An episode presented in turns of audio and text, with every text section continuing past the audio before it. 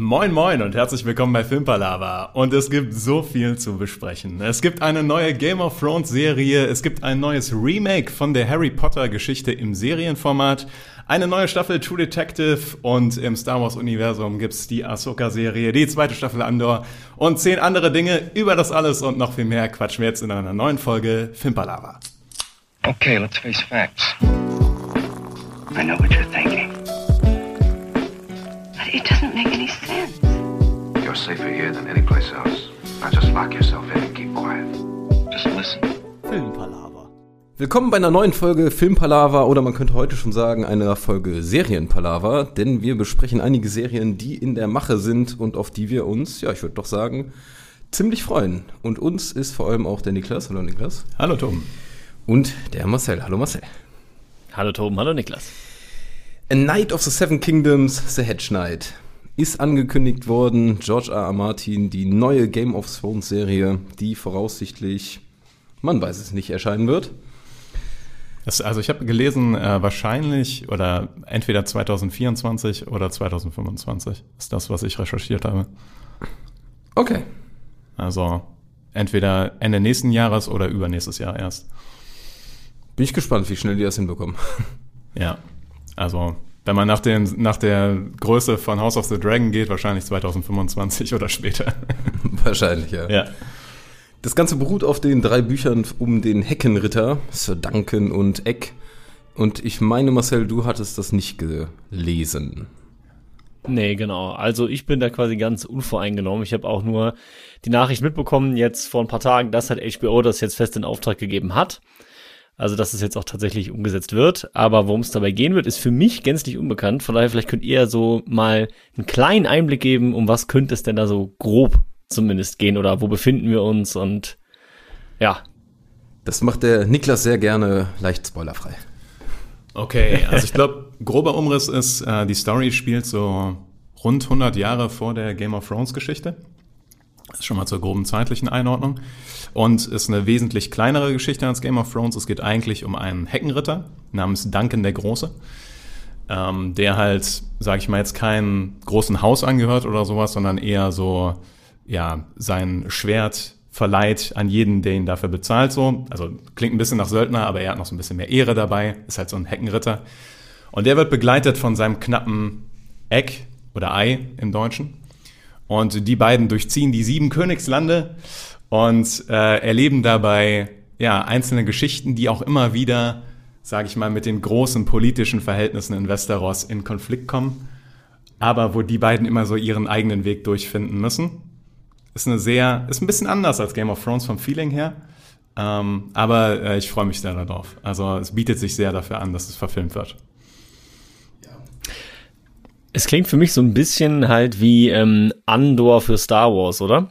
War. Also im, im Prinzip so, du hast zwar dieses Universum, aber du hast mehr so Personen, die einfach quasi darin leben und eben nicht so die prägnanten Persönlichkeiten sind und hast mehr so dieses Alltagsleben mit so kleinen Abenteuern, die natürlich ähm, ja mit den großen Sachen irgendwie immer in Verbindung stehen, aber du hast halt mehr so dieses Leben des, ich, ich nenne es mal einfachen Mannes innerhalb dieses Universums. Mhm. Ja, stimmt auf jeden Fall. Kann man so sagen. Und was halt das Ganze von Game of Thrones stark abhebt, wir begleiten sozusagen nur Sir Duncan, also nur den Heckenritter, beziehungsweise der hat natürlich seinen, seinen guten Laufburschen mit dabei, aber in erster Linie bei Game of Thrones hast du ja andauernd diese äh, Perspektivenwechsel von da nach da. Und hier bist du wirklich die ganzen Bücher durch immer aus der gleichen Perspektive. Und das muss ich sagen, macht das auch irgendwie ein bisschen erfrischend einfacher. Also man, es ist nicht so ganz komplex verworren und du weißt immer, das, was der denkt, das ist jetzt auch so und hier passiert jenes und sonst hast du dieses ganze harte Intrigenspiel, dass der das weiß und der das und jenes vielleicht jetzt nicht weiß. Das hast du halt alles nicht. Und das macht das, finde ich, das Lesen war sehr viel entspannter, würde ich behaupten. Ich würde tatsächlich auch sagen, dass die Heckenritter-Romane ein super Einstieg sind in die Game of Thrones-Welt, Ja. weil die wirklich sehr klassisch sind, halt nicht so riesen weltmäßig, sondern halt ein Hauptcharakter. Es gibt bisher halt diese drei Bücher dazu. Es ist aber auch noch nicht abgeschlossen, was bei äh, George R. R. Martin ja so ein Running Gag ist. Ähm, aber man kann sagen, jede von diesen drei Geschichten ist in sich relativ geschlossen. Deswegen muss ich auch sagen, ich hatte so ein bisschen das Gefühl, eigentlich könnte man daraus gut drei Filme machen. Und ich weiß gar nicht, warum das jetzt unbedingt eine Serie wird. Ich glaube, du hast mehr Zeit und das ist auch gut so. Wenn du jetzt, also wenn ich mir jetzt nur das erste, den ersten Buch, den ersten Buch, das erste Buch vorstelle und überlege, das in einen Film zu packen, ich sag mal, auch wenn es ein Zwei-Stunden-Film wird, du musst so viel rauscutten. So dick ist das erste Buch. Also, Das ist nicht das erste, aber ich glaube, das ist ähnlich dick alle. Die sind. ist das Urteil der Sieben nicht das erste? Ist das das zweite? Ah, vielleicht ist das doch das erste. Ich glaube, es ist das erste. Ich dachte, das heißt nur der, der Heckenritter. Ich habe gerade, äh, ich habe nur noch das gefunden. Erstes Buch, ja, steht hier. ähm, ja, also die wollen vermutlich so, hieß es mal, vielleicht so sechs Episoden draus machen. Ganz viele Gerüchteküche, man kann das noch nicht genau sagen. Und ich glaube, da zwar der Heckenritter im Fokus steht, aber doch relativ viele andere Charaktere damit involviert sind, finde ich es eigentlich geil, dass die sich die Zeit nehmen. Ich meine, das sind dann vielleicht auch nur drei Stunden nachher. Aber ich glaube, jede Stunde kann da schon großen Mehrwert äh, bieten. Das ist nochmal 50% Zeit drauf. Und äh, ja, es sind halt doch viele Charaktere. Also es geht um so ein großes Turnier, was dann auch stattfindet. Das können wir vielleicht auch noch so halb spoilerfrei sagen. Und da gibt es schon einige Charaktere, die ich auch, also auf die ich mich auch freue. Aber jetzt so im äh, Westeros-Universum, im äh, Song of Ice and Fire-Universum, sind das die Geschichten, die sich am ehesten als Film realisieren lassen. Also House of the Dragon ist zum Beispiel, Fire and Blood ist, die sind halt alle so komplex und so politisch und so viele Fraktionen und so weiter. Das ist halt schon eher so Classic Story Writing, so. Das ist richtig, ja. Deswegen hatte ich da immer gedacht, so falls da mal Filme kommen, falls man mal Game of Thrones im Kino sehen will, so die Welt, dann hätten die sich dafür ähm, wirklich angeboten. Aber so ist natürlich auch super. Tobi, du weißt ja, du hast ja eine Vorstellung von Duncan dem Großen. So eine grobe. Ah, ja, also stell dir einen Zwei-Meter-Mann vor. Genau, einen recht jungen Zwei-Meter-Mann, ein bisschen naiv, würde ich sagen, ein bisschen gutherzig aber. Gutherzig und vielleicht, ah, na, dümmlich wäre übertrieben, aber auf jeden Fall kein Tyrion Lannister. Er sagt immer von sich selber, dass er dumm ist, ne? Und andere sagen, Duncan der Dummkopf. Ja. Nee, Duncan der, ja. Duncan der Esel, glaube ich. Ja, irgendwie sowas, ja. Nee, dumm, äh, wie ein Ochse oder irgendwie sowas. Wie ein Ochse, genau, genau, genau. Aber ich finde, der ist halt einfach nur ein bisschen, also der denkt halt einfach langsam, aber dafür gründlich irgendwie so. Also ist Ja. eher so ein Charakter, so, der vielleicht nicht super clever ist, aber ähm, doch schon irgendwie das Herz auf jeden Fall am rechten Fleck hat. Aber jetzt ist natürlich die große Frage, wozu es nämlich noch keine Infos gibt, ist, was der Cast ist. Also wer da die Hauptrolle spielen soll. Und Tobi, ich, Hast du schon Ideen? ich habe extra heute mal länger drüber nachgedacht, wen ich dafür casten würde. Okay. Also vielleicht hast du jetzt spontan auch eine Idee. Vielleicht auch du, Marcel, falls dir da ein guter einfällt. Von der Beschreibung her, die ich gerade gegeben habe. Ja, ich habe einfach nur, also es gibt auch einen Comic dazu, muss man sagen, beziehungsweise alle drei Bücher wurden auch als Comic, äh, ja, visualisiert, nenne ich jetzt mal. Ähm, und da sieht man, sag ich mal, jetzt natürlich auch, wie er aussieht. Und in die Richtung hätte ich jetzt überlegt und da fällt mir natürlich keiner ein. Ja. Also meine ersten Gedanken, die ich hatte, war so Richtung von dem ähm, aktuellen Vikings Valhalla Cast irgendwie, weil das halt so die großen blonden Typen sind, zwei Meter groß. Aber da ist mir keiner aufgefallen, wo mir das Schauspiel genug gefallen hat, dass ich sagen würde, das ist ein guter, ähm, guter Fit dafür. Und dann ist mir ein Cast eingefallen, der vielleicht nicht ganz offensichtlich ist. Ich denke nämlich an Jacob Elordi von Euphoria. Der spielt in Euphoria den Nate. Das ist der zwei Meter große äh, Star, sage ich mal, also der, der Frauenheld. Der Frauenheld mit dem weirden ich erinnere Vater. mich, ja. Genau, der Frauenheld mit dem weirden Vater. Und ich finde halt, der ist zum einen ein Koloss, eines Mal, also wenn er da durch diese Schule läuft, der ist halt zwei Meter groß oder sowas. Dem muss er halt eine Perücke geben, weil Duncan hat lange braune Haare so. Aber der kann Schauspielern. Und da kann ich mir halt vorstellen, den in so einer Rolle, das könnte vielleicht funktionieren. War so das ein, der einzige Cast, wo ich so mit ein bisschen Denken dachte, so ja, könnte ich mir vorstellen, ist ein ganz anderes Setting, aber irgendwie, weil du brauchst halt einen jungen Schauspieler, du brauchst einen großen Schauspieler, aber ja. Der könnte maximal schon zu alt sein, aber ich glaube, wenn du so Bart und alles weghaust, dann geht es. Und ich fänd's richtig cool, weil der spielt ja jetzt, sag ich mal, dann doch den eher den Ekeltypen bei Euphoria und dann den mal in sowas komplett anderem zu sehen. Ja, gefällt mir. Ja, das ist nämlich das Problem bei sowas, finde ich, weil wenn du die irgendwie in einer Serie oder sowas siehst, die Schauspieler, dann assoziierst du auch immer die Persönlichkeit der Figur mit dem Schauspieler und denkst, das passt nicht. So, aber es ist ja, also so darf man ja eigentlich nicht denken. Hast du denn auch für Eck wen? Nee, also Nee. für Eck habe ich niemanden, weil keine Ahnung, Eck ist halt acht Jahre oder sowas am Anfang. Der ist wirklich noch jung am Anfang. Hat die ganze Zeit eine Glatze? Hat eine ganz eine Glatze, ja, also ist schwierig. Ja, ist echt schwer. Und ist jung. Aber wie kann ich mir das vorstellen? Sind die wirklich so ein äh, Zweiergespann ähm, so auf Freundschaftsebene oder ist der Ex so sein, ähm, hier, wie heißt das? Knappe. Knappe? Knappe, okay. Ja. Aber ist der dann so funny Sidekick-mäßig angelegt oder äh, schon so, nee, der hat auch schon ernsthaft? Genau, der hat auch seinen gewissen Mehrwert. Also das kann man schon ganz eindeutig sagen. Ähm, und ja, die verbindet schon auch so eine Art, ja, es ist schon eine Art Freundschaft. Aber es ist, äh, ist auf jeden Fall auch cool, wie die zusammenfinden und diese leichte Gegensätzlichkeit, sag ich mal. Die, ist, die macht das Ganze schon auch äh, sehr viel fresher. Auf jeden Fall. Also Eck hat einen ganz anderen Hintergrund als Duncan. Und dadurch clashen die halt auch in manchen Situationen so, von den Gebräuchen her so. Ähm, aber die Backstory von Eck ist halt auch sehr interessant, deswegen will man da auch nicht so viel verraten. So. Das gehört da mit dazu. Ja, also ich glaube, es wird eine fantastische Serie, weil man muss auch sagen, klar, wir haben wieder eine Buchvorlage, es ist nicht einfach irgendwas dahingerotztes. George R. R. Martin wird am ganzen Prozess beteiligt sein, was auch wieder unfassbar wichtig ist. Und ich, wie gesagt, ich finde es gut, dass sie eine Serie draus machen. Ein Buch, etwa sechs Folgen, sagen wir mal vielleicht. Heißt, die nehmen sich die Zeit, da alles schön aufzuarbeiten und ich erwarte da ähnlich Großes wie bei House of the Dragon, außer dass die Geschichte nicht so gewaltig ist. Aber das finde ich auch ein bisschen angenehm. Ich freue mich sehr darauf, wie dieses Turnier inszeniert wird und sowas. Also ich habe schon so ein paar Szenen aus den Büchern, auch. auf die ich mich schon sehr freue. Ja.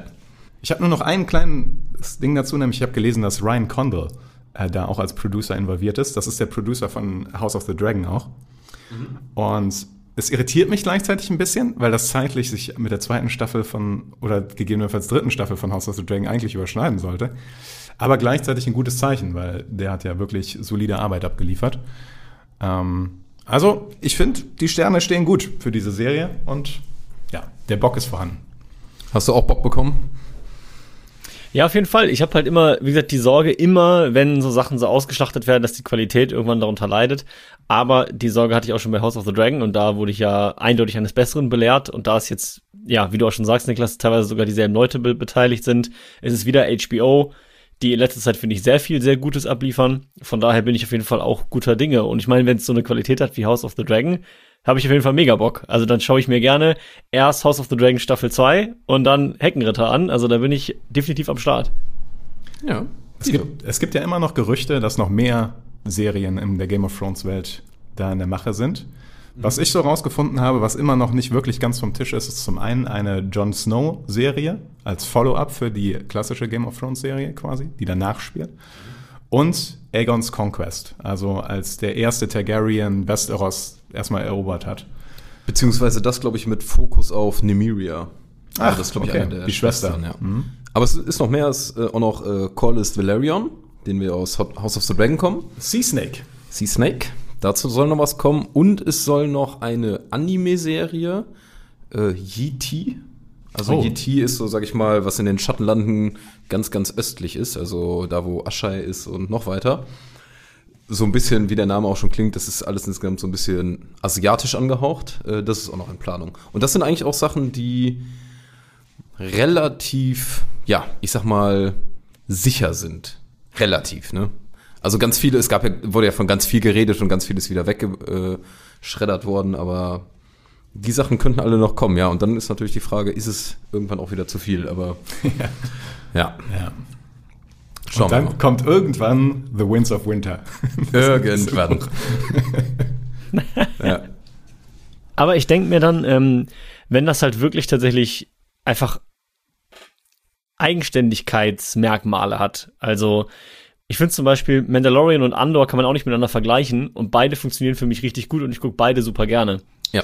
Obwohl sie beide im selben Universum spielen. Also wenn, wenn die das so hinbekommen, dass man schon sagt, okay, das ist halt die Serie und das ist die und man hat so wirklich komplett eigene Charaktere, die für sich funktionieren und warum dann nicht? Also Ja, auf jeden Fall. Und ich finde den Punkt, den du eben meintest, es ist einfach wieder verdammt nochmal HBO. Und ich habe jetzt letztens nochmal nachgeguckt, was denn HBO alles gemacht hat. Eigentlich fällt mir auf, ich glaube 80% der Serien, die ich richtig feier, alles HBO. HBO ist für mich jetzt mittlerweile die Marke überhaupt. Und da würde ich gerne diese wundervolle Überleitung mitnehmen und sagen, eine Sache, da werde ich sehr kritisch und da sind wir bei HBO, will nämlich auch die Harry Potter Serie verfilmen. Beziehungsweise die Harry Potter Bücher verserien. Was Ja. waren eure ersten Gedanken? Ich musste, ich musste erstmal schlucken. Ich dachte so, das ist, das ist mutig auf vielen Ebenen. Und auch äh, unnötig auf anderen Ebenen. Also zunächst mal, was der Plan ist. Also der Plan ist tatsächlich ja ähm, ab 2025, habe ich, hab ich gelesen. Frühestens, genau. Frühestens. Frühestens, ja. jedes Buch eine Staffel zu geben, um dieses Buch zu verfilmen. Und das alles soll sich dann über die folgenden zehn Jahre strecken. Was es große Pläne sind und gleichzeitig etwas ist, wo ich sage, brauche ich nicht. Weil ich mit den Filmen sehr gut leben kann, de facto. Und dann haben sie auch noch dieses extra nukleare äh, Projektil dazugepackt, dass J.K. Rowling aktiv beteiligt sein könnte. Na, wird wahrscheinlich. Ja, also da stand, ja. ich glaube, Executive Producer, also die Hauptproduzentin. Ja, aber puh. Mein erster Gedanke war einfach, warum? Warum nicht eine andere Geschichte, wenn ihr schon in dem Universum was machen wollt? Ja, was bei euch? Also mein erster Gedanke war auch erstmal, oh je, was machen sie jetzt? Tatsächlich finde ich aber den Ansatz ganz interessant zu sagen, in den Büchern steckt so viel mehr, wofür in den Filmen kein Platz war oder was in den Filmen teilweise nur sehr oberflächlich behandelt werden konnte. Vielleicht so viel mehr Charaktere und Nebengeschichten, die man sehr schön auserzählen könnte, die einfach zu kurz gekommen sind, die vielleicht auch mit dem heutigen Ansatz, wie man Charaktere heute quasi ausformuliert, eine ganz andere Tiefe bekommen, als sie es damals bei den Filmen einfach hatten. Ähm, ich wäre halt sehr gespannt, inwiefern, also ob es wirklich dieselbe Geschichte ist wie im Buch oder ob es zur selben Zeit spielt, aber andere Geschichten erzählt. Also eben, ne, eben die Sachen, die vielleicht im Buch nur angerissen werden, wo dann aber gesagt wird, okay, wir erzählen jetzt mehr eine Geschichte von dem und dem aus Haus Hufflepuff oder weiß ich nicht. Also ob das mehr parallel zu den Abenteuern von Ron, Harry und Hermine spielt, aber gar nicht so den Fokus auf den dreien hat. Oder ob es wirklich im Prinzip die Filme nur in länger gestreckt sind mit denselben Charakteren. Dass Joanne K. Rowling da mitarbeitet, finde ich eigentlich nur folgerichtig. Also, ich meine, das ist ja wie bei George R. R. R. Martin, wo man sagt, okay, der hat das nun mal geschrieben, der ist der Erfinder dieses Universums, also ist es gut, wenn er mitarbeitet. Und diesen Aufschrei, den, den es da gab, der ist ja auch, auch wieder, das sind halt auch wieder ein paar Leute, die sich dann aufregen und man kann ja auch über die Meinungen äh, geteilter Ansicht sein, aber grundsätzlich finde ich es erstmal gut, wenn der Autor oder die Autorin einer Reihe, die verfilmt wird, daran mitarbeitet. Weil ich dann erstmal mehr Vertrauen daran habe, dass die Charaktere auch dementsprechend dargestellt werden, wie es halt im Universum auch angelegt war und da nicht irgendwas neu interpretiert wird oder ähm, Sachen komplett umgeschrieben werden.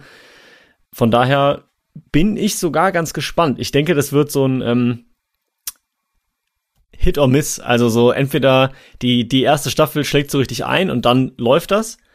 Oder die erste Staffel wird so richtig kritisch gesehen und dann geht das ziemlich schnell den Bach runter. Ja, ich finde auch die, also die ganze, ja, ich sag mal, Diskrepanz da um J.K. Rowling. Ich würde es jetzt auch irgendwie relativ separat sehen. Also ich sehe da jetzt die Serie und ich sehe das Ganze, wie sie da moralisch ist und ich kann das eigentlich relativ getrennt sehen. Ich meine, das macht man bei Tom Cruise und sowas auch. Ähm, ich glaube jetzt auch nicht, dass diese Serie das ist, was J.K. Rowling jetzt berühmt macht. Die ist berühmt, die ist eine Persönlichkeit. Aber äh, ich verstehe auch, dass sich da Leute darüber aufregen und dann haben die auch jedes Recht dazu. Ähm, was ich aber jetzt, jetzt nur mal jetzt äh, davon abgesehen von der Serie, ich denke auch, ähm, ich glaube, es wird um Harry Potter und Co. gehen. Es würde mich wundern, wenn die da so einen Side-Part machen, weil ich glaube, Harry Potter und Hermine, Ron, das ist das, was catcht, das ist das, was die alten Fans sehen wollen. Und was ich vor allem glaube, was sie mit der Serie wollen, ist neue Fans, die nächste Generation mitnehmen, die, ähm, sag ich mal, dann genauso damit aufwachsen können, wie wir das gemacht haben, die, sag ich mal, nicht so, also auch wenn du, weiß ich nicht, jetzt deinen Kindern irgendwann äh, die Filme zeigst, ich glaube, das ist ein ganz anderes Feeling, als wenn das rauskommt und das alle miterleben gleichzeitig. Ähm, ich denke mal, dass das da ein bisschen hinzielt. Und dann sehe ich es auch so, dass die mit der Serie sehr viel mehr Möglichkeiten haben, wirklich mal, ich sag mal, ein ganzes Buch auszuerzählen, alles mit reinzubringen. Man muss ja auch sagen, der erste Film kam rauf und es haben sich ja auch unfassbar viele, ich inklusive damals aufgeregt, dass dieses und jenes nicht, was im Buch war, nicht da war. Und dann war immer klar, ja, beim Film musst du rausstreichen. Und dann kann es natürlich schon cool sein, das mehr zu sehen. Brauchen tue ich es allerdings auch nicht. Wenn es aber jetzt in drei Jahren kommt und ich da wieder HBO vorne sehe, dann weiß ich auch, ich werde es gucken. Und ich, ja. Ich werde es auch auf jeden Fall gucken. Ähm, was mich halt nur überrascht hat, also weswegen ich das eben gesagt habe, ist der Punkt, dass sie es ähm, zu diesem Zeitpunkt angekündigt haben, so. Also, dass sie quasi gerade, wo diese doch schon Kontroverse um Hogwarts Legacy noch am, am Abkühlen ist, sage ich mal, dass sie jetzt mit dem mit der Info kommen und J.K. Rowling ist involviert. Ich gedacht, ja, das ist schon ein heißer Stein, den ihr da anfasst.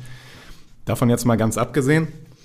Was ich mir halt, also ich finde halt auch, dass diese Welt mehr zu bieten hat, theoretisch, Storytelling-mäßig, als diese gleiche Geschichte nochmal. Und dann finde ich halt als jemand, der das auch genießen kann, diese Geschichte, es gibt mir halt mehr, wenn es jetzt eine andere Storyline wäre. Zum Beispiel, was mich super interessieren würde, ist ähm, die Zaubererwelt im Mittelalter oder sowas. Also also ein bisschen zurückgenommen in die Vergangenheit, die Geschichte von Hogwarts, die Gründung der Häuser oder sowas. Mhm. Stellt euch mal, das wäre doch super geil, die Gründung von Hogwarts irgendwie als Serie und du hast die Charaktere, ähm, wie heißen sie noch, Ravenclaw, Hufflepuff und so weiter, um die vielleicht so eine Serie drum. Da, wenn ich darüber nachdenke, denke ich, ja, da habe ich Bock drauf, das will ich sehen, das gibt mir auch mehr Perspektive. Die gleiche Geschichte jetzt nochmal als Serie zu sehen, ja, weiß ich nicht. Also ist einfach, ich kommt keine große Vorfreude bei mir auf. Ist eher dann so, ja gut, dann habt, dann drückt ihr das halt nochmal aus irgendwie. Mhm. Sie machen sich natürlich wesentlich, also sie müssen sich weniger äh, Arbeit machen. Ich meine, sozusagen da jetzt ein Drehbuch draus zu machen, ist sehr viel einfacher als jetzt die Salazar Slytherin Hintergrundstory hart zu recherchieren und mit neuen Infos zu füttern. Also ich meine, da gibt's ja nur minimales Material vergleichsweise. Das stimmt. Im Writing hätten sie viel mehr Arbeit. Im, aber ich glaube zum Beispiel im Casting haben sie jetzt ein Problem, weil jetzt musst du natürlich Leute recasten, wo jeder ein Bild mit Harry verbindet, jeder verbindet ein Bild mit Hermine.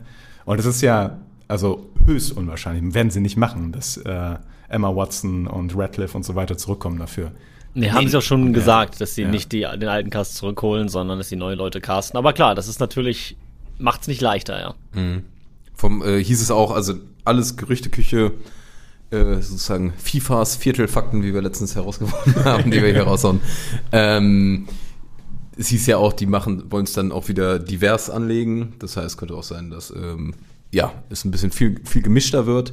Und da werden sich natürlich auch super viele äh, drüber aufregen, weil eigentlich will dann jeder genau die Hermine sehen, die die hatte.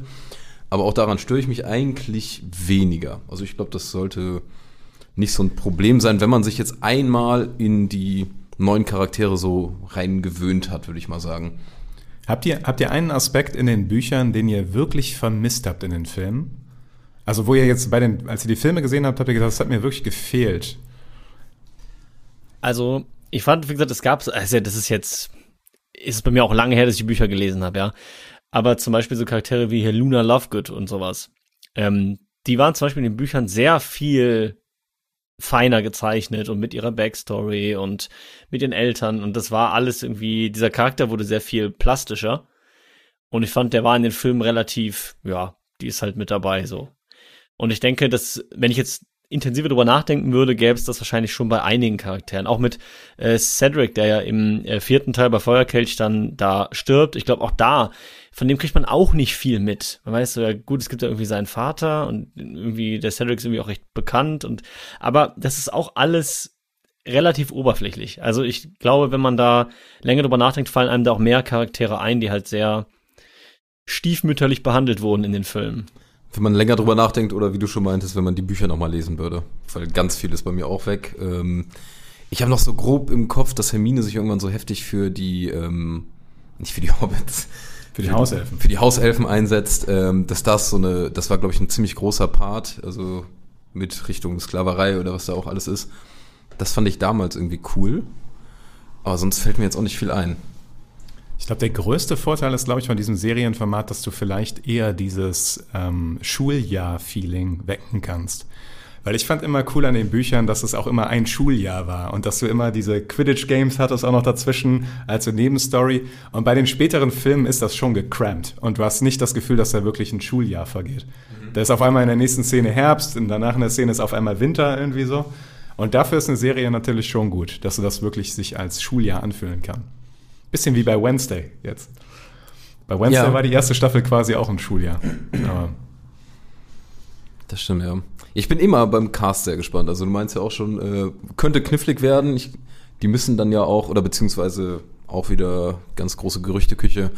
Äh, natürlich äh, hieß es irgendwie, dass die Leute suchen, die sehr klein sind und sehr jung natürlich auch. Einfach damit die in dieser Storyline wachsen können. Also damit du, sag ich mal, diese Entwicklung mitbekommst und irgendwie soll vielleicht ab Anfang 2024 gecastet werden. Aber allerdings in England. Aber wie gesagt, alles FIFAs. ja, mal sehen. Spannend. Spannend, spannend. Also, ja, muss man erstmal abwarten. So. Ich bin sehr gespannt auf, wenn da irgendwann der erste Teaser oder Trailer droppt. So. Das Ein Teaser ist schon, da ich so ein paar Kerzen. Ja, das ist halt immer dann so, ja gut. Aber Trailer, ja. Vielleicht ist es auch gar nicht so dumm, jetzt schon zu droppen, dass es mit ähm, Joanne K. Rowling zusammen produziert wird, weil in zwei Jahren erinnert sich die Hälfte nicht mehr dran, wenn es dann rauskommt. Ja, auch Das so, oh ja, die Harry, Harry Potter Serie. Und die, die es interessiert hat, die wissen es jetzt. Und der Rest, der kriegt's dann gar nicht mehr so mit. Oder bis dahin ist die Diskussion gar nicht mehr so groß, oder? Aber man muss halt auch sagen, ne, J.K. Rowling war ja massiv bei dem Drehbuchschreiben von den fantastischen Tierwesen-Filmen involviert. Und eine gute Drehbuchautorin hat sich sie jetzt nicht unbedingt damit ausgezeichnet. Also die Filme hatten keine guten Drehbücher. Nee, Nee. das stimmt. Aber es ist die Frage, wie sehr sie da ja, federführend war oder einfach ein bisschen mitgeliefert hat. Ich glaube, sie ist auch als Producer bei der Serie dabei, nicht als Writer. Es Ja. ist immer ein bisschen schwierig, weil Producer und Writer sich auch überschneiden bei diesen Titeln. Ähm, weil ich glaube, die Hauptwriter sind die Executive, Ex- Executive Producer irgendwie so im Endeffekt. Echt? Ja, ja. Also D&D bei äh, Game of Thrones waren im Endeffekt die Writer, die Hauptwriter, aber auch die Executive Producer. Und irgendwie in Hollywood ist das so ein System, du wirst irgendwie Writer, dann Producer, dann Executive Producer und dann Showrunner oder sowas. Also das ist wie so eine Hierarchie, die du durchläufst. Bist aber eigentlich die ganze Zeit auch Writer. Mir war nicht bewusst, dass man parallel noch Writer ist. Ich dachte, sie kümmert sich eher, sag ich mal, um das große Sammelsurium. Das Verrückte ist das bei Filmen so. Also bei Filmen ist das wohl anders. Da gibt's die Drehbuchautoren und die Producer. Und bei Serien ist es halt so, dass die Writer viel mehr Macht haben, also viel mehr Einfluss. Und da gibt's halt, sind da meistens die Producer und Exe Executive Producer auch Writer und gehören zu dem Writing Room tatsächlich. Ich dachte, die Showrunner wären dann Writer. Aber bin ich jetzt auch nicht so firm. Ja, Showrunner sind ja die Executive Producer an oberster. Das mit den Titeln ist super verwirrend. Na, Showrunner sind eher, die ist doch eher Regie.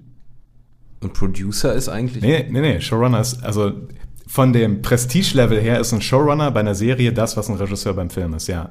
Aber du hast. Aufgaben gemeint, Genau, ja. genau. Aber du hast bei einer Serie ja auch Regisseure, die sind nur in der Hierarchie viel weiter unten als bei einem Film.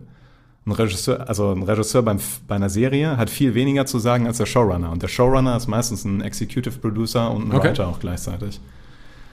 Das ist so ein bisschen, keine Ahnung, also so ein bisschen complicated, aber wenn du dir Interviews mit zum Beispiel George R. R. Martin, äh, hat mal erklärt, wie das genau abläuft bei denen. Und da kannst du ein bisschen durchblicken, wie die Hierarchie da, zumindest bei HBO, funktioniert. Okay, ja. Ja. Und, und bitte zitiert mich nicht darauf. Ja. Also, das mögen alles auch Filmpalava, Viertelfakten sein. Fififas. Fififas. Fififas. Gut. Ja. Bin ich gespannt, äh, wie gespannt ihr seid und was ihr davon haltet, weil es ist immer, es ist sehr kritisch, finde ich. Ob äh, Harry, also ich muss sagen, der Heckenritter, da habe ich sehr viel mehr die Gewissheit, dass es geil wird und ich freue mich drauf. Und bei Harry Potter schon Mama. Kommen wir zu einem unkontroverseren Thema. Vierte Staffel True Detective. Night Country. Habt ihr Bock? Ich hab Marcel. Nehmen wir mit. Check. Nehmen wir mit, komm mit in den Ei- Einkaufswagen. ja, True Detective geht halt immer. Ja. Jodie Foster dabei. Und äh, Kelly Rice, Kelly Race. die ich dann erstmal recherchiert habe. Die ist Die eigentlich doch. Boxerin, ne? Aber Profiboxerin. Ja, Profiboxerin. Verrückt. Hat noch gar nicht so viel gemacht im Schauspielbusiness. Eine Sache irgendwie nur, ne? Ich habe, glaube ich, drei gefunden oder sowas. Aber, also, ja, aber wirklich nicht viel. Ähm, also, eine Veteranin zusammen mit einer Anfängerin, in Anführungszeichen. Ähm, bin gespannt. Bin sehr gespannt. In Alaska, im Dunkeln. Hatte sehr Fargo-Vibes teilweise, fand ich so vom Feeling her. Definitiv, ja. Aber ja, also habe ich auf jeden Fall auf der Karte und Bock drauf. Dieses Jahr Ja. noch soll es kommen. Es soll Start noch 2023 sein, aber man sieht ja auch schon einen kompletten Trailer, muss man sagen. Also die sind jetzt, äh, dafür, dass ich noch nichts von mitbekommen hatte, muss ich zugeben, sind die schon ganz gut fortgeschritten. Das Einzige ist der, ja, Producer, Regie, Showrunner, wie auch immer der Haupttyp, der ist nicht mehr dabei von den ersten drei Staffeln. Wie hieß der noch? Fuku, Fuku, Ja, das Fukukara? Steht nicht hier in, auf meinem Blättchen. Ich blende es ein. So. Ja. Und mache mir damit selber Arbeit. In, in, in ganz kurzer Fassung, äh, Marcel, äh, Staffel 1, 2, 3. Wie fandest du's und äh, ja, wo hoffst du, erhoffst du dir die Staffel 4? Also für mich bleibt immer noch die beste Staffel die erste. Das war aber auch, finde ich, auch einer der besten Serienstaffeln, die ich, also die ich überhaupt jemals gesehen habe. Also die hat einfach so gut für, für mich funktioniert mit den beiden. Ähm, fand ich mega. Ähm, und zweite und dritte fand ich beide auch sehr solide. Aber ja, man muss jetzt halt auch da aufpassen, dass man nicht jedes Mal so ein bisschen was wegnimmt. Also ich, aber ich finde ganz geil diese Kombi, die dir gerade meintet. Also ähm, zwischen den beiden Frauen, das kann ich mir schon ganz, ganz gut vorstellen, dass es äh, sehr spannend wird und vielleicht wieder so, ja, in Richtung erste Staffel ist wahrscheinlich zu viel verlangt, aber von der Qualität her in die Richtung geht. Ich habe gerade mal, grad mal nachgeguckt, ich habe mit dem Namen habe ich voll daneben gelegen. also, er heißt Nick Pizzolato. Ich weiß nicht mehr, mehr was du gesagt hast, aber Ja. ja. ja, ja.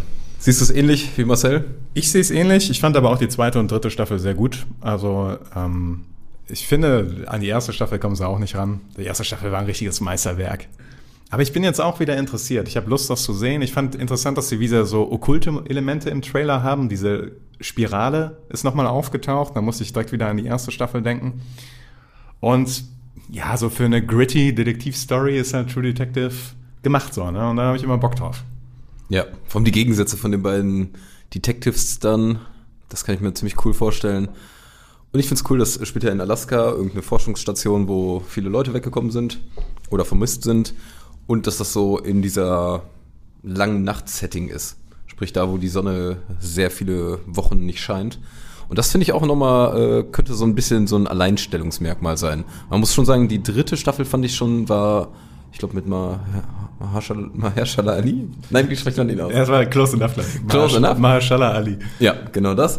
Der. Ähm, die fand ich war schon sehr viel Copy-Paste von der ersten, also auch mit diesen Zeitebenen. Und ich hoffe jetzt hier, dass die es nicht nochmal so machen.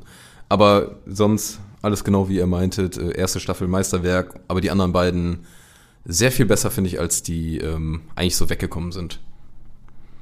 Ja. Ja, aber damit haben wir drei dicke HBO-Serien Ja. auf die wir uns mehr oder weniger freuen. Aber der Niklas hatte noch ein paar andere Serien herausgesucht, die wir auch noch kurz besprechen. Ja, thematisch könnte man darüber einen ganzen eigenen Podcast machen, aber da ihr beide auch nicht so die riesen Star Wars-Fans seid, würde euch das vielleicht auch gar nicht so interessieren.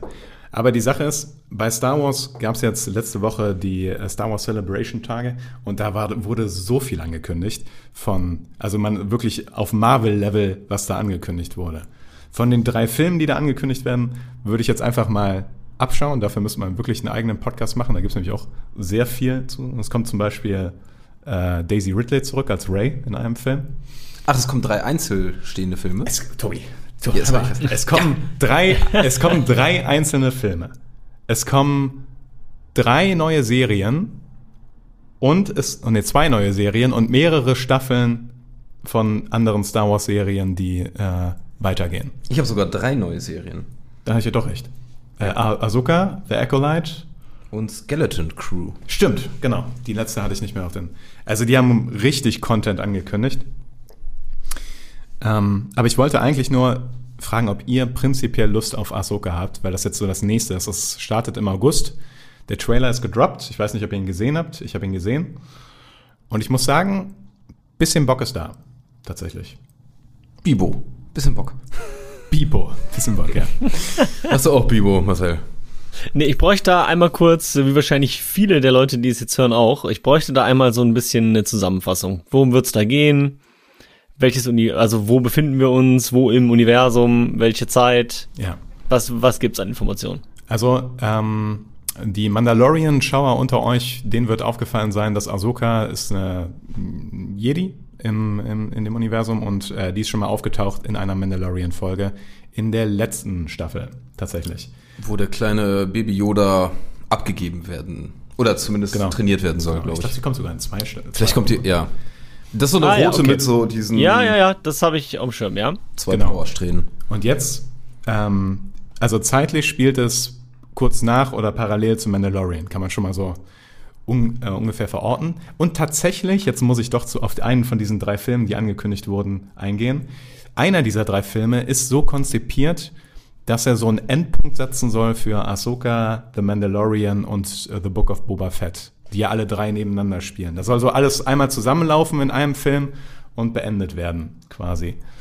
Prinzipiell von der Idee her. Das, das ist ambitioniert.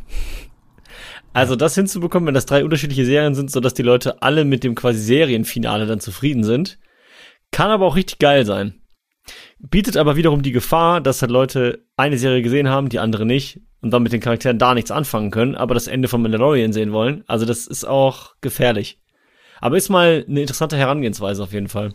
Das ist so ein bisschen Avengers-Vibes, ne? Die ganzen einzelnen Dinger irgendwie zusammenziehen. Ich finde es aber, glaube ich, eine ganz clevere Taktik. Also Boba Fett hätten die gerne rauskicken können, weil I don't care. Ähm, und auch irgendwo, wo Boba Fett und Mandalorian, da gab es ja schon mal diese, diesen kleinen Überhang, wo das, äh, wo die zusammen sind, fand ich auch direkt so viel schlechter als alles bei Mandalorian. Deshalb hoffe ich, dass Boba Fett es nicht runterzieht. Aber insgesamt so die Idee, diese, ja, dieses Star Wars-Universum dann auch so ein bisschen zusammenzuführen, finde ich schon cool. Also, die Idee finde ich gut, da äh, so einen Endfilm draus zu machen. Tendenziell. Genau. Und also in diesem Zeitbereich befinden wir uns und Ahsoka ist halt tatsächlich noch ein bisschen Jedi-lastiger jetzt und nur ein bisschen. Jetzt bin ich auch kein Fachmann, was die Story angeht. Anscheinend, wenn man Star Wars Rebels gesehen hat, ist das so eine Fortführung von dieser Geschichte noch. Habe ich aber leider nicht. Aber äh, scheint für die Fans von Rebels ein Riesending zu sein. Also man muss sich die Kommentare unter dem Trailer von Ahsoka angucken. Da freuen sich Leute ein Loch in den Bauch, weil die seit Jahren auf eine Fortführung von Star Wars Rebels gehofft haben. Und das scheint quasi auf diese Leute zugerichtet zu sein. Und ich muss sagen, Trailer sah gut aus. Und äh, darauf habe ich ein bisschen Bock. Aber es kommt zum Beispiel auch eine neue Staffel Visions. Und das ist diese Love, Death and Robots Geschichte von Star Wars, wo mit verschiedenen Animationsstilen und verschiedenen äh, kleinen Kurzgeschichten in dieser Welt jede Folge eine einzelne abgeschlossene Sache ist. Und der Trailer sieht so verrückt aus und so crazy, da habe ich richtig Bock drauf. Da habe ich das, weil ich mag Love, Death and Robots auch, das Konzept davon sehr gerne. Und ich mag, mochte auch die erste Staffel Visions, auch wenn da viel Hit und Miss bei war. Also manche Folgen waren Müll, andere Folgen waren richtig cool. Aber darauf äh, habe ich auch noch mehr Bock. So. Das finde ich auch nice. Also das kann ich mir auch sehr gut vorstellen, dass es da im Universum sehr gut funktioniert. Aber auch, was du gerade meintest, ähm, ich finde es auch cool, wenn nochmal eine Serie, wie gesagt, mehr die Jedis in den Vordergrund stellt. Weil jetzt haben wir diese ganzen Nebengeschichten mit anderen äh, Leuten und so weiter, ne? weil klar, über die Star Wars-Filme waren die Jedi jetzt halt auch ziemlich lange, ziemlich im Fokus. Aber jetzt hat man diese ganzen anderen Serien gehabt und jetzt nochmal so eine Serie, wo mehr so Laserschwerter äh, vorkommen. Hat man schon auch wieder ein bisschen Bock drauf, muss ich sagen. Marcel, I have good news for you. Denn eine von diesen anderen neuen Serien, The Echo Life, spielt 70 Jahre vor dem ersten Film von Star Wars, also vor dem äh, Star Wars 1 eine dunkle Bedrohung und soll die Hochphase der Republik zeigen, wo die Jedis auf dem Zenit ihrer Macht sind. Soll sich um einen jungen Padawan drehen, der mit seinem Meister zusammen äh, anscheinend Verbrechen aufklärt und dann auf finsterere Mächte stößt als zuerst gedacht. Und das scheint Jedi im Reinformat zu sein. Und da Also- stand noch äh, das Wort Detective-mäßig so bei. Genau, genau. Das stell ich mir so cool vor. Jedi Nor. So. also, Das klingt nice. ja. Das hat Potenzial. Obwohl auch bei Skeleton Crew hatte, ich habe da fast gar nichts gelesen zu, aber Jude Law ist irgendwie gesetzt, glaube ich. Und da ist wohl Jude Law ein Jedi.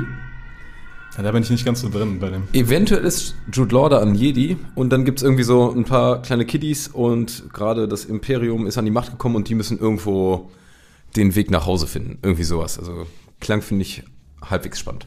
Auch. Und um es einmal noch abzuschließen, ich habe ja schon zwei von diesen drei angekündigten Filmen angerissen. Der dritte, der hat ein ganz crazy Konzept. Der soll nämlich so eine Art Bibel-Monumentalfilm im Star Wars-Universum sein.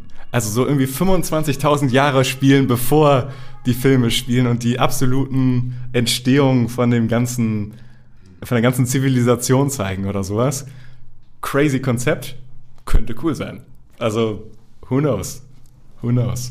Könnte cool sein, obwohl es dann vielleicht diese ganzen Mysterien, die man so nicht erklärt bekommt, nachher dann irgendwie erklärt und dann sind die einfach so, hm. Weiß ich nicht. Also da bin bei sowas bin ich immer kritisch. Da finde ich es immer cooler, das so, so in der Vergangenheit zu lassen und dass man so hin und wieder mal was aufdeckt und gut ist. Aber da jetzt, sag ich mal, die Vorgeschichte zeigen, der reizt mich zumindest von dem Ganzen, was du gerade erzählt hast, glaube ich, am wenigsten. Ja. Aber ich glaube, es ist ein bisschen so, wie Marcel eben gesagt hat. Solange die da eigene Sachen draus machen mit guten Filmen, kann das was werden. Wenn sie da das Marvel-Treatment machen und alles fühlt sich gleich an und nichts ist spannend, dann ist es, äh, wird das Star Wars irgendwann das Genick brechen auf jeden Fall, weil das ist sehr viel Content und der muss schon jetzt langsam mal wieder gut sein, weil ich glaube, viele Fans äh, brauchen das langsam. Von Mandalorian und Andor mal abgesehen. Andor, ohne Scheiß, Andor hat ein bisschen meine Hoffnung wieder geweckt, dass es prinzipiell möglich ist, was Gutes zu produzieren. Hätte es Andor nicht ich- gegeben, wäre ich sehr kritisch jetzt. Ja, nächstes Jahr kommt, glaube ich, die zweite Staffel. Im August. Also ein Jahr nach Ahsoka, nennt man die? Ja, Ja. Das finde ich gut. finde ich auch gut. Aber ist alles bei Star Wars gefährlich, ne? weil da wird es viel größere Experten da draußen geben, die die Zusammenhänge viel besser erklären können von den ganzen Stuff. Deswegen würde ich sagen, Noch besser. ziehen wir da vielleicht ein bisschen die Reißleine beim Ja. Star Wars-Thema. Aber uns wird wahnsinnig interessieren, welche von diesen ganzen Serien, die wir gerade genannt haben, äh, ihr am spannendsten findet. Auf was freut ihr euch am meisten? Wo habt ihr am meisten Angst vor? Wir sind sehr gespannt. Und rappen das ab? Und, Und rappen das ab. und ich würde, nein, nein, stopp, eine Nein. letzte Frage noch. Und zwar würde ich nämlich gerne auch noch wissen, äh, wie die Leute das so sehen mit diesen riesen Universen. Also wir haben jetzt, wie gesagt, Marvel, ja, jetzt wird Game of Thrones langsam auch so ein großes Universum. Star Wars wird jetzt so ein Riesenuniversum. Ähm, ja, Herr der Ringe wie die auch. Leute das Ne? beurteilen. Stimmt. Herr, Herr der Ringe, also Good point. dieses ganze Ding mit hier Spin-off, da Prequel und Sequel und Story von dem und Vorgeschichte und was weiß ich nicht alles. Ähm, ja, begrüßt ihr das oder seht ihr das eher kritisch oder wie ist so eure Meinung dazu? Genau. Schreibt's in die Kommis. Übrigens gibt's ja auch äh, Gerüchte, dass die Herr der Ringe-Filme neu gemacht werden, ne? Aber darüber machen wir einen eigenen Podcast, weil da, Ja, oh Ja. Gott. da Das- den Rabier. Ja, da, da wüsste ich auch gar nicht, wo ich anfangen soll. Rap, Rap, Rap. Rap, rap, rap. Rap, Rap.